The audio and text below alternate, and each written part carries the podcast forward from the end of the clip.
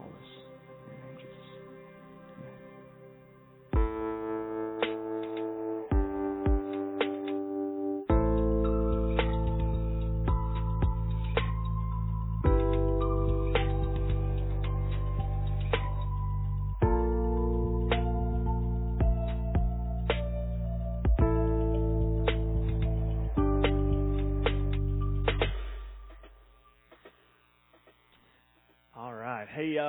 always excited to have our kids worship with us for part of our services. And so, uh, guys, we are going to dismiss you now. You can go and hang out in our children's ministry. Thanks so much for being with us. And uh, we hope you guys have a great morning, all right?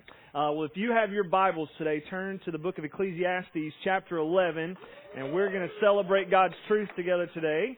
Uh, Ecclesiastes chapter 11. And as you're turning there this morning, uh, I need to give credit to who credit is due because uh, I was greatly influenced this week by a commentary by Daniel Akin.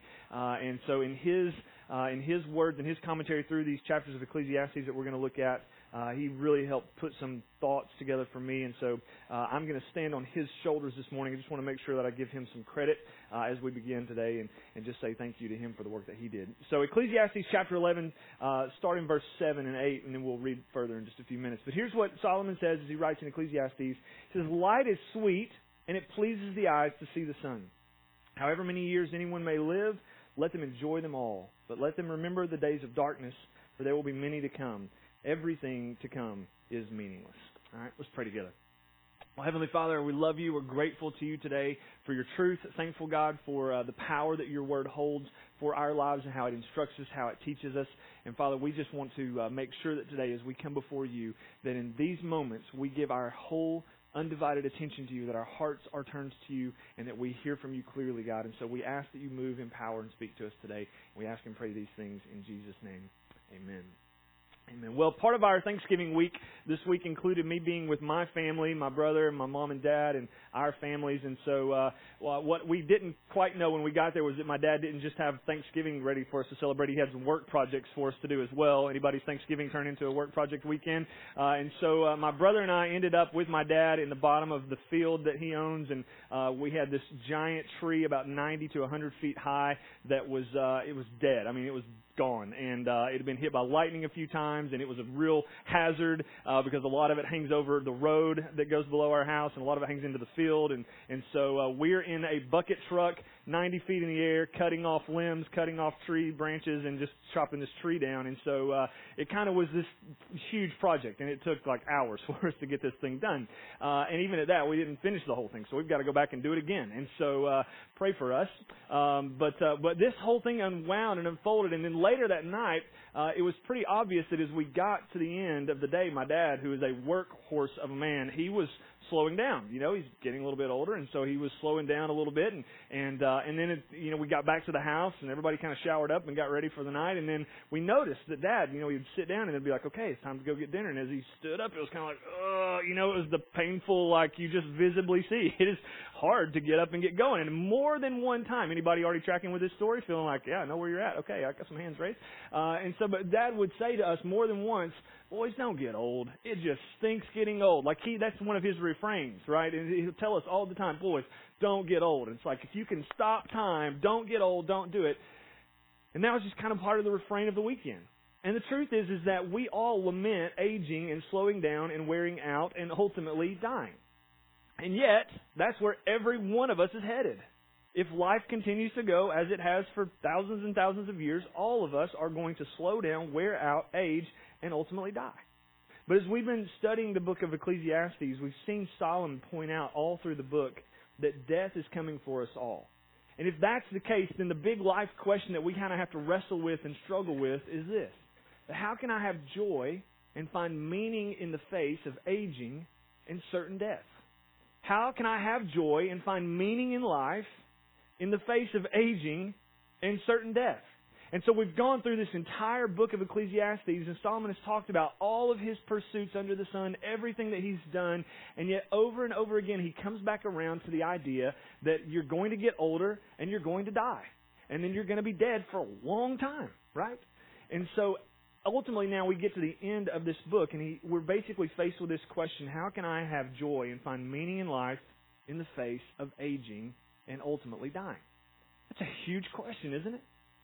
And so if any of you figure it out, please email me. And next week I'll come back and I'll tell you the answer, right? Uh, and so now we're going to pray and we're going to be dismissed because that's all. You know, it's this huge question: How do I find joy and meaning in life in the face of an apparent aging and a sudden death? And so we're going to be talking through that this morning because all of us need to understand what Solomon has found and what he's going to share with us. And so here's the first thing. If you're taking notes today and you want to follow along on uh, the YouVersion Bible app or write some things on the back of your, your uh, sermon guide there, you can do that. But here's what Solomon would say to us. We must enjoy life as God intended. We have to learn to enjoy life as God intended. And to truly enjoy life, we have to return to an understanding that life only works under the sovereign authority of God. That if we're going to be honest and if we're really going to enjoy life, we have to do it in the way that God intended. And that if we're going to really enjoy life and get meaning out of life and find happiness in life, we have to understand that it only works under the sovereign authority of God. That's what Solomon's been trying to help us see as we've studied the book of Ecclesiastes. He tried everything to find meaning in life and happiness in life. Remember his pursuits? I mean, Solomon pursued pleasure that was unequaled and unbridled. He worked. He was philanthropic. He was a governor, the king of Israel. He was wealthy. He had wisdom beyond compare. The list goes on and on and on of all the things that Solomon did. But in the end, Solomon found that life only works and there's only true meaning in life when you put yourselves under the sovereign authority of God and you do life His way. See, God's given us instruction for how to live. We have to then choose are we going to abide by the rules, the laws that God has set up, the things that He says is best for us as the sovereign authority over the universe, that He's instructed and said, this is how life best works. Are we going to submit ourselves to that, or are we going to say, I think I know better than you, God, so I'm going to do things my own way? I'm going to pursue my own path. And so when we get to the end of all of this, in the end, Solomon found that life only works, and the true meaning of life can only be found when we put our lives under the authority of God. Do you know why that's true? Because we're all going to die. And there is a life beyond this life. And so when we need to answer this question about saying, will I submit to the sovereign authority of God, we do that because we know that this life is not all there is. That there is a life beyond the sun, over the sun, that we're ready for, living for, hoping for, praying for. And that in the end of all things here on this earth, we will obey God and live under His sovereignty because there's a life beyond this one that is more important than the life we're living even now. And so we put ourselves under the authority of Christ. So I want us to spend the rest of our time together this morning looking at what Solomon says in Ecclesiastes 11 and 12.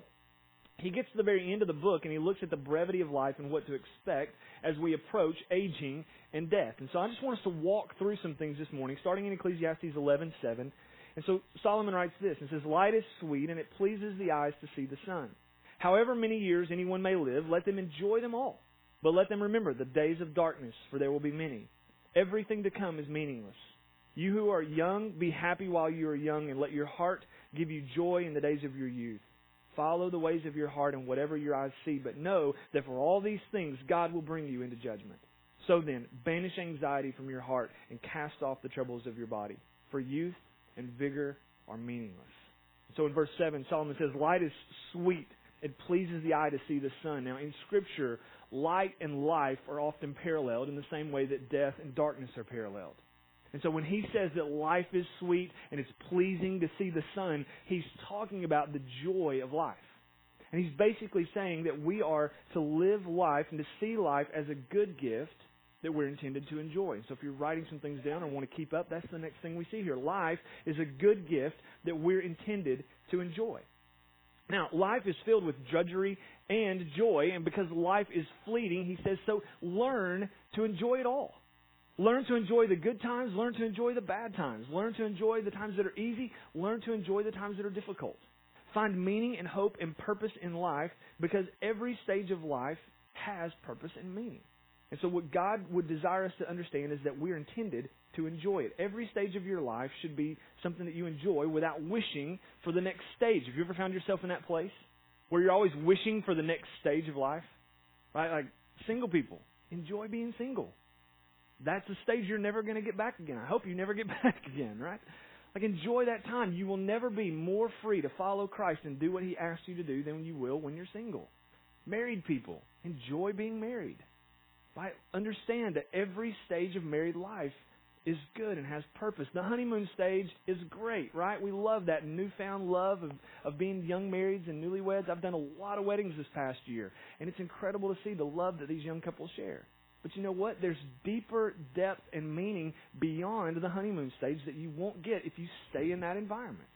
So move forward. There's great uh, enjoyment to be found when you start having kids and you enter that stage of life. There's great joy and excitement to be found in the empty nester stage of life and when you move into that stage. And then there's great joy and excitement to be found in the retirement stage. So enjoy every different stage. Stay in the moment and don't wish for the next thing to come without enjoying where you are now because they're fleeting, they'll be gone, and you never get them back again. Do you have kids? And enjoy it. They don't stay little forever, right? We've had this epiphany lately that our son is 10 now. He is over halfway through of living in our home before he'll go off to college. And we're freaking out a little bit. Right? It's like, have we done everything that we were supposed to do in these early years to prepare him for life and get him ready for life? And we've only got eight years left before we're going to launch him out into the world. We want to enjoy this time as parents with our kids. And so enjoy, enjoy that stage because you'll never get them back. And don't forget, parents, that your primary responsibility at this stage in life with your kids living under your roof is that you are to be the primary disciple maker for your home. That your responsibility is to raise your kids to know, love, and follow Jesus with all their heart, soul, mind, and strength. And so take advantage of the stage you're in because once they're gone, you don't get that opportunity back again. So take advantage. So we look at all kinds of things in our lives. Are you employed, unemployed, healthy, sick, young, old, you name it? Enjoy the stage of life that you're in. Ask God to show you the phase of life that I'm in, the stage of life that I'm in. God, help me to enjoy it, knowing that you're sovereign over everything, that I'm not here on accident, that you knew that I would be in this stage of life. So what do I do in this place, at this time, at this stage of life, to make you known and to live under your sovereign authority? So ask God to show you how to do that. And here's why Solomon wants us to enjoy all of our days. Because he says in the next, the next verse, because death and darkness are coming, and they outnumber the days of life. Look at verse 8. He says, Let them remember the days of darkness, for there will be many. Everything to come is meaningless. Right? And so Solomon at this stage, he's not writing with an eternal perspective. When he talks about the days of death are going to be many and this is meaningless, he's not looking at life with an eternal perspective of life over the sun. He's still thinking about the idea that once we die, and everyone will, that we'll return to dust, and that's where we'll lay forever. Your body will be physically interned, and you will be dead for much longer than you're alive your span of years will be short compared to the potentially hundreds of years or thousands of years or whatever it is that you'll be dead. And so Solomon, from that perspective, as he's looking at life and says, we live and then we die, and death is much longer than life. And so he's writing, he's saying, remember the days of darkness because there will be many. And since that's true, we ought to live with no regrets. Right, do you have anything that you look back on in your life already and you kind of go, man, I just regret that? Maybe it's something dumb that you did. You're like, oh, I really regret that. That was a bad decision, bad move. Shouldn't have done that. Maybe it's a regret from something stupid that you did. Maybe you have a regret, though, of, of things that you didn't do. And that you look back and go, oh my gosh, I wish I had done that. I wish I had known that at that time of life. I wish I had been able to, to do that thing. And maybe you have a regret for things that you didn't do. And so Solomon's telling us, remember the days of darkness because they're going to be many. So don't look back at life and live with regret. So how can we live with no regrets? Well, Moses gives us some insight into this idea in a psalm that was recorded. It's a prayer, but it's recorded in Psalm chapter 90. Uh, I bet you didn't know that Moses had a psalm, did you? And so Moses wrote a, a prayer, and it was recorded in the book of Psalms. And so he's telling us in this in this prayer that he wrote out, uh, it's all about living and dying. In fact, Moses says in the psalm that our days are numbered to 70 years, 80 if we're strong enough. Now, modern medicine helps some of us move past that and live longer than 70 or 80 years, but on average, that's kind of the lifespan. 70, 80 years is a good life. And so in Moses' writing, he says, uh, the idea behind this is that we're not going to live forever. Our days have been limited to a, a number of years. And so as he points out some things in, in this psalm, Psalm chapter 90, verse 12, Moses helps us to look at some things and say, how do I not regret or have regrets as I look back at my life? Look at verse 12. He says, teach us to number our days that we may gain a heart of wisdom. Teach us to number our days so that we may gain a heart of wisdom. We can't live as if we're immortals. We have to live with this understanding, and Moses is telling us not to have regret at the end of our lives. To do that, we need to understand how to number our days. That we look at life and we say, there's brevity to this, there's a shortness to this, and I need to come into life with an awareness as I mature and as I grow up. I need to have an awareness that life is going to end, and to not look back at the end and have regrets. I need to number my days. I need to be able to look at things and say, God, help me to, to limit my, my view of the bigness of the immortality and narrow it down to an idea that I'm only going to have a short amount of time. So help me to do the things in this block of time that you've allotted for me. Help me to live to my fullest here. It's kind of like the checkoff you're getting ready to do at Christmas. We start the 25 days of Christmas, and maybe if you have kids especially, you're going to have some little thing in your house where you're going to you know, check a box or mark something off or pull out something. It's going to be the 25 days, right? And you're going to be leading up to that big day of celebration on Christmas Day, December 25th. Maybe that's what we need to think about our life being like, that we wake up every day and go, that's another day. I want to check it off my calendar. I don't want to miss anything today. I want to make sure that I do everything today to the fullness of my capacity and my potential. And I want to ask God to show me how to number my days because what if this is it? I don't want to live with regrets. I want to live with the idea that God has given me a certain amount of time and I want to take full advantage of it. In fact, Moses says that when we do that, it helps us to gain a heart of wisdom. Teach me, Lord, to number my days so that I may gain a heart of wisdom. That's what we need to ask God for. God, will you help give me a heart of wisdom so that I can number my days, so that I can see the limited time that I have here on earth and do everything possible under your sovereign authority to live my life for you, to find meaning and joy and purpose and happiness in this life today because this is the only day that I have. I'm not guaranteed tomorrow. So, God, help me to number my days and give me a heart of wisdom. So, here's the next thing we see from Solomon back in Ecclesiastes. Ecclesiastes 11:9 he says, "You who are young, be happy while you are young, and let your heart give you joy in the days of your youth." So here's what I would say about that. Don't postpone enjoyment until a future time. It says, "You who are young, enjoy your youth. Be happy while you're young. Let your heart give you joy in the days of your youth. Don't postpone enjoyment until a future time." I want you to notice that he instructs us to be happy, right? But happiness isn't something that comes without boundaries. So he's going to command us and say, when you're young, use your youth, enjoy your youth, go for it, have a blast, be happy. But happiness always comes with boundaries. Right? The greatest things that you'll enjoy in life are always with boundaries. And we don't have to look any further than Solomon's example to see that that's true. Solomon, excuse me, Solomon was a guy that removed boundaries and just said, I'm going to pursue and chase after everything. I'm going to sleep with as many women as I can. I'm going to gain as much money as I can. I'm going to do everything that I can possibly think of. I'm going to deny myself nothing. You remember when Solomon said that? I denied my heart nothing. Anything my eyes saw, I pursued. Solomon said, I removed all of the boundaries. And you know what I found? I didn't find happiness. I found meaninglessness. Everything was meaningless. I pursued everything to the fullest extent, no boundaries, and I wasn't happy at the end of it because God wasn't at the center of the pursuit. And so I found meaninglessness. And so when we think about this, we need to understand that happiness isn't found in our boundaryless living. He says we find meaning instead when we place ourselves under God's sovereign authority. God gives us parameters in which we can best live life under the sun, and a truly happy life is lived under God's guidelines. Here's the next verse. It says, Follow the ways of your heart. I believe this is the end of verse 9. Follow the ways of your heart and whatever your eyes see, but know that these things, for all these things, God will bring you into judgment. And so Solomon is telling us, recognize that judgment is coming. Enjoy the prime of your life with the awareness that God will hold you accountable. Judgment is coming. There is accountability. God sees all, knows all, and He says you enjoy your life, but do it in such a way that when God holds you accountable, that there's not condemnation on the other end. Do it under the authority and the sovereignty of God. And that's a sobering reminder, isn't it? He's basically saying, have fun in life, follow your heart, whatever your eyes see, do it, but don't go too crazy because God is watching you and He'll hold you accountable.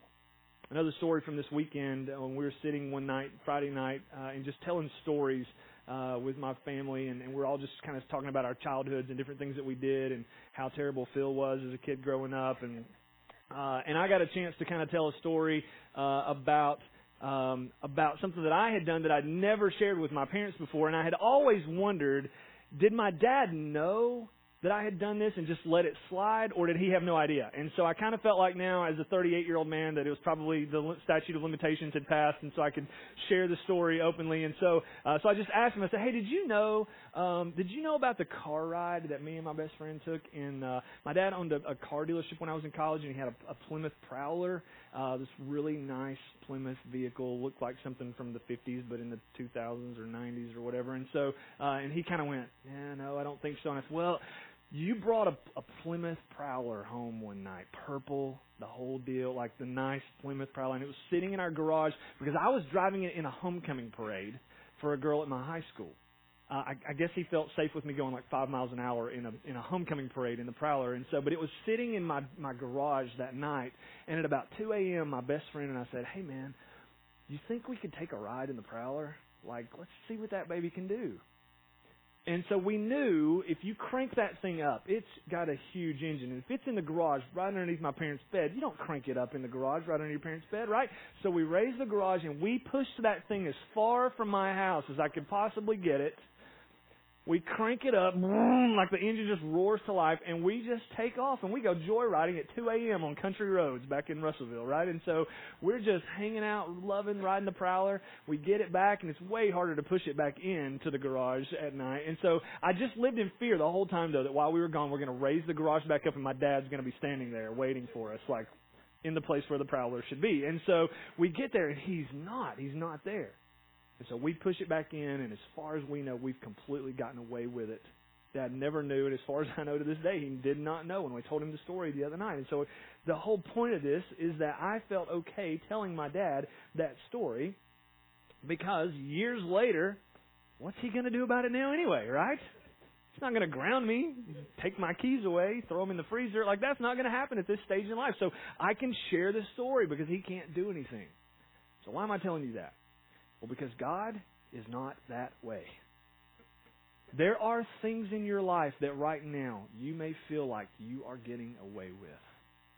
God's not seeing it. He doesn't know. I'm getting away with it. Nobody, there's no consequences.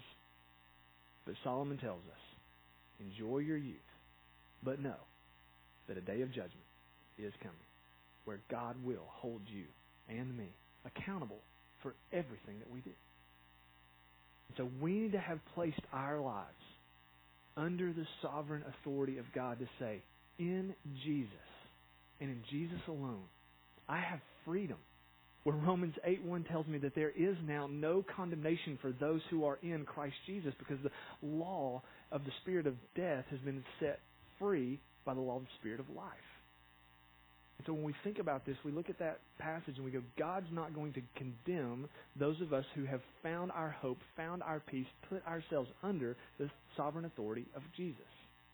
But if you have not placed yourself in that position, then Solomon warns us and says you need to know and be aware and understand that when you die, a day of reckoning, a day of judgment is coming. God is watching, He is keeping track, and He will bring to judgment all of our actions and deeds. So now we get to the final chapter of Ecclesiastes. And Solomon records a poem about life and death. And I just want you to look at this with me, starting Ecclesiastes chapter 12, verse 1. It says, Remember your Creator in the days of your youth, before the days of trouble come. Days of trouble refers to aging and ultimately dying. And he says, Before the days of trouble come and the years approach when you'll say, I find no pleasure in them. Right, so Solomon tells us, remember your Creator in the days of your youth. That statement, remember your Creator, means to trust Him, to obey Him, and to walk with Him. That's what it means to remember your Creator. As you're going through life, remember your Creator. Keep God front and center. Make sure He's center stage. Make sure He's on the throne of your heart. Make sure God is the number one priority. Trust Him, obey Him, and walk with Him every single day of your life. And so Solomon tells us, remember your Creator in the days of your youth. Uh, and so for some of us, you go, man, you know what? I didn't come into Christ in my youth. I came to a relationship with Jesus much later in life. Well, better late than never, right? And so it's good that you're here in this place where you're saying, I, I didn't walk with Jesus in my teen years, my childhood years, my early 20s, but I've come to faith in Christ now. Great.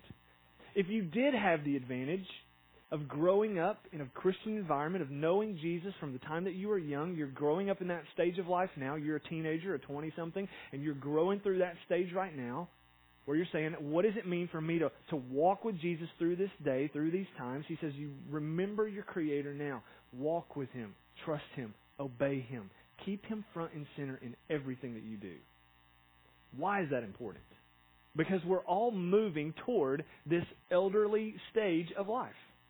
And so he's saying it's easier and better to learn the lessons now of life following Christ, to gain experience of being a Christian, to know how to follow Christ, to build a relationship with Him, to learn how to trust Him, to learn how to obey Him, to learn how to walk with Him, so that when the more difficult days come in your elderly years, that you don't doubt God, that you don't despise God for the things that happen, that you don't mistrust God but that you're able to say, I've walked with you for years. I know you.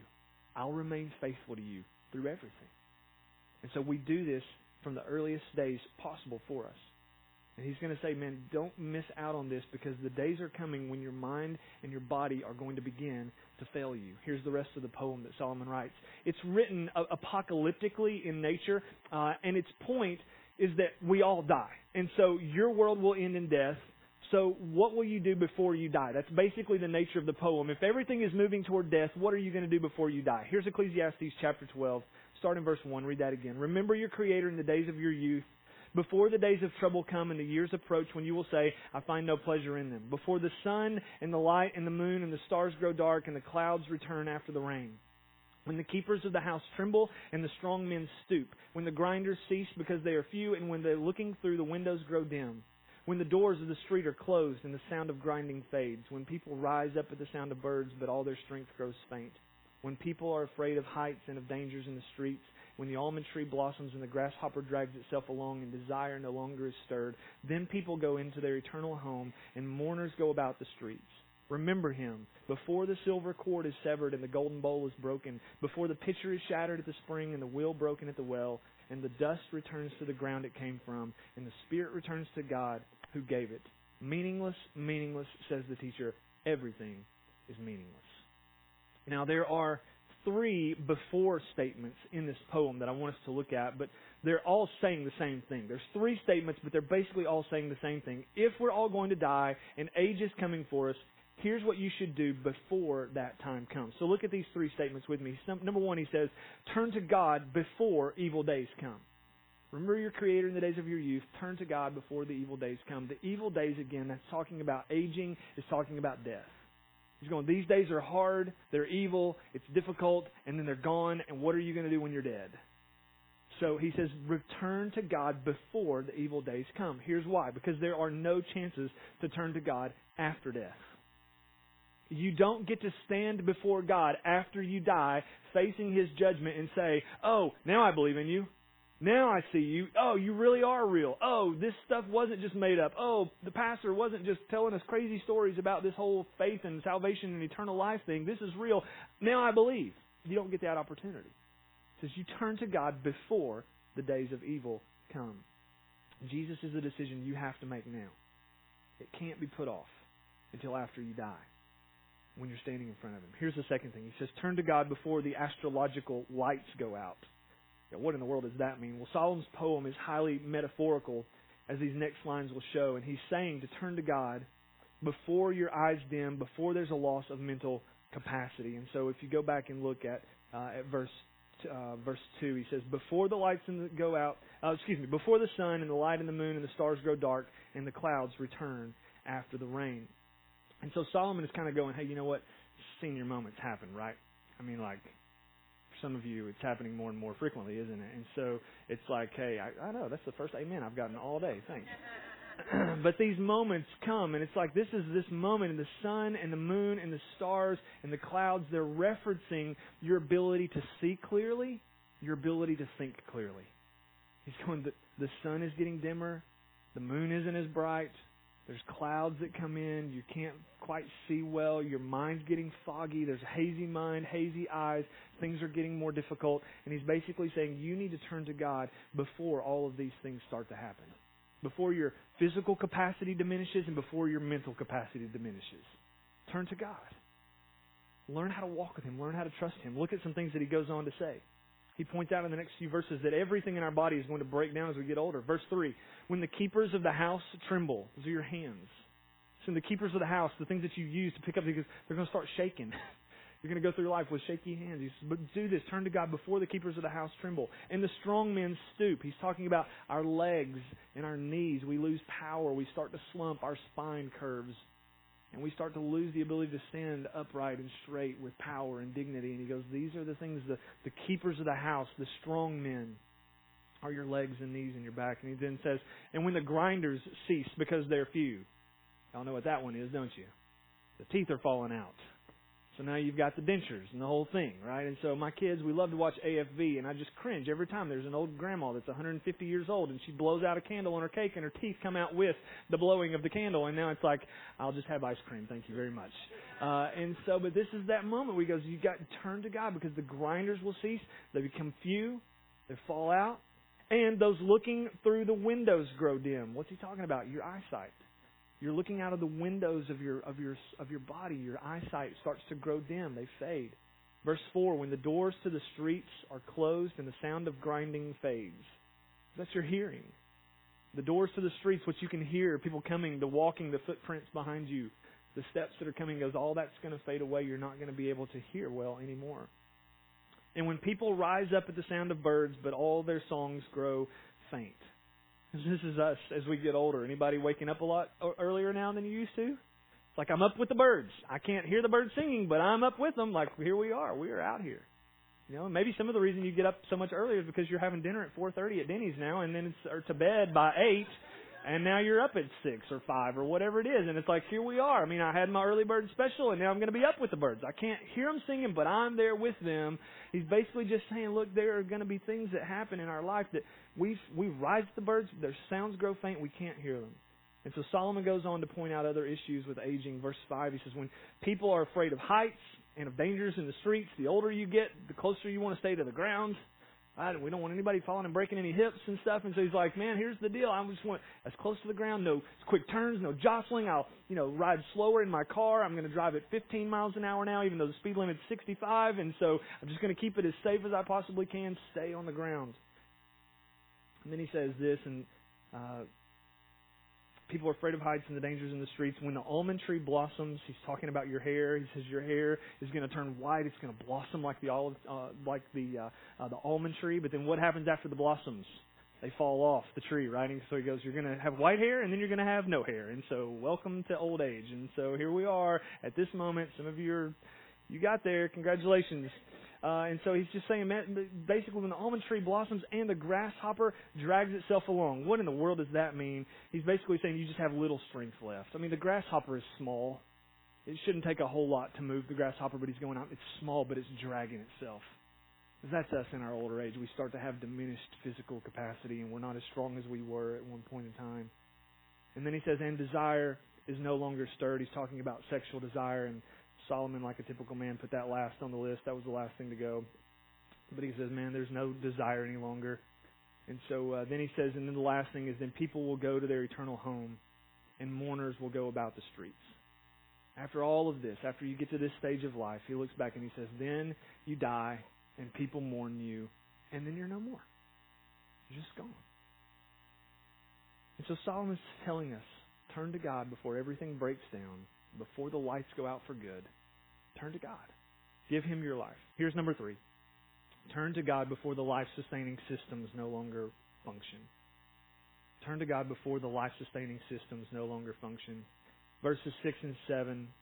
He says, Remember Him, remember God, before the silver cord is severed and the golden bowl is broken, before the pitcher is shattered at the spring and the wheel broken at the well, and the dust returns to the ground it came from, and the spirit returns to God who gave it. And so verse 6 is talking about its items that are used to draw water from a well. This is life-sustaining gift that God gives to us of water, right? And he goes, so water is necessary for life, and so these things that we need to do is to turn to God before our life-sustaining systems no longer function. He says the the silver cord is severed, the golden bowl is broken, the pitcher is shattered at the spring, and the well is broken. Here's the interesting thing that I, I found about this passage is that when you think about that, like how many wells has anybody? Probably none of us have drunk from a well anyway. But have you ever thought about a well that has a silver cord and a golden bowl and a crystal glass? right, or cl- crystal um, uh, bowl to draw from. And so as he says this, he goes, what I want to point out is that all of these are precious and that life is precious. We hold life in high regard, but not only do we think about the general, general life in high regard, but your life is precious. So he says you need to make things right before the silver cord is broken before the golden, uh, let me go back and reference this, before the golden bowl is broken, before the pitcher is shattered. The pitcher would represent something that's fine like crystal that would shatter. Most of the time, if you think about a clay jar, clay, uh, something that's heavy and thick and, and it would be sustainable to hold the water, but this one shatters easily like crystal. So he says, Your life is precious and you only get one, so make it count. Make it count. How? By turning to God. Before all of these things hit, turn to God. In verse 7, Solomon tells us our body is going to return to the ground and our spirit will return to God and we're all going to die. Isn't that great? Death's sting should draw us to action. Hopefully, to follow Jesus. Why does he make such a big deal of death? Why does he write a whole poem about aging and dying? Because as we see all these things unfold, all of these things, death's sting, should draw us to action. Hopefully it'll point you to Christ. That's what Solomon's been doing this entire time. Because outside of a relationship with Jesus, death is the ultimate meaningless part of life.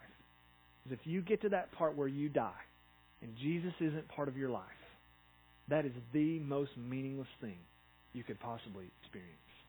Because when you face God and He has to send you away from Him for eternity, you're really going to understand the importance of life followed by His sovereign grace. And so he wants us to see how he's pointing us to Jesus. And you go, wait a minute. I didn't see Jesus referenced or mentioned anywhere in that book. Where is Jesus in the middle of all of this? How do we see Jesus in Ecclesiastes? Look at the next verse, verses 9 through 11. So not only was the teacher wise, but he also imparted knowledge to the people. He pondered and searched out and set in order many proverbs. The teacher searched to find just the right words, and what he wrote was upright and true. The words of the wise are like goads, their collected sayings like firmly embedded nails given by one shepherd. And so we see here Solomon was wise, and with his wisdom, he's pushing us to a meaning, meaningful relationship with God. And his words were wise like goads. I don't know if you know what a goad is or not. I didn't. I've read it in the Bible several times, but I never really thought to look it up for whatever reason. Uh, but this week, as I was studying, I went, okay, I got to know what a goad is. What is a goad? Do you know what a goad is? It's basically a stick with spikes on the end of it that cattle herders would use to spank their cattle, to prod them, to goad them to go where they wanted.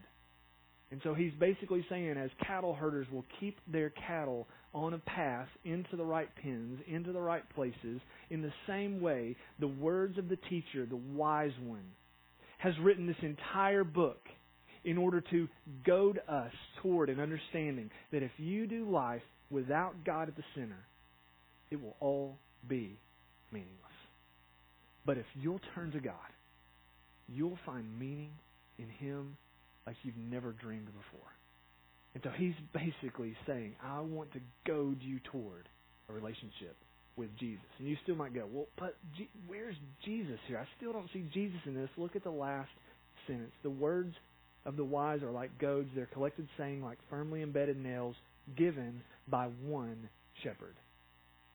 In the Old Testament scriptures, anytime there's a reference of one shepherd, it's always a messianic prophecy pointing toward the one that God had ordained to be the Messiah of his people.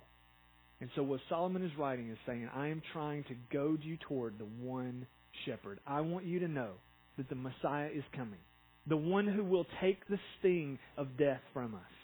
the one who will make sure that our lives don't just end up in the ground, but that our spirit will return to God and be with Him forever. The one shepherd, the Messiah who's coming, is going to take the sting of death on Himself so that we can know life, real life, full life, meaningful life.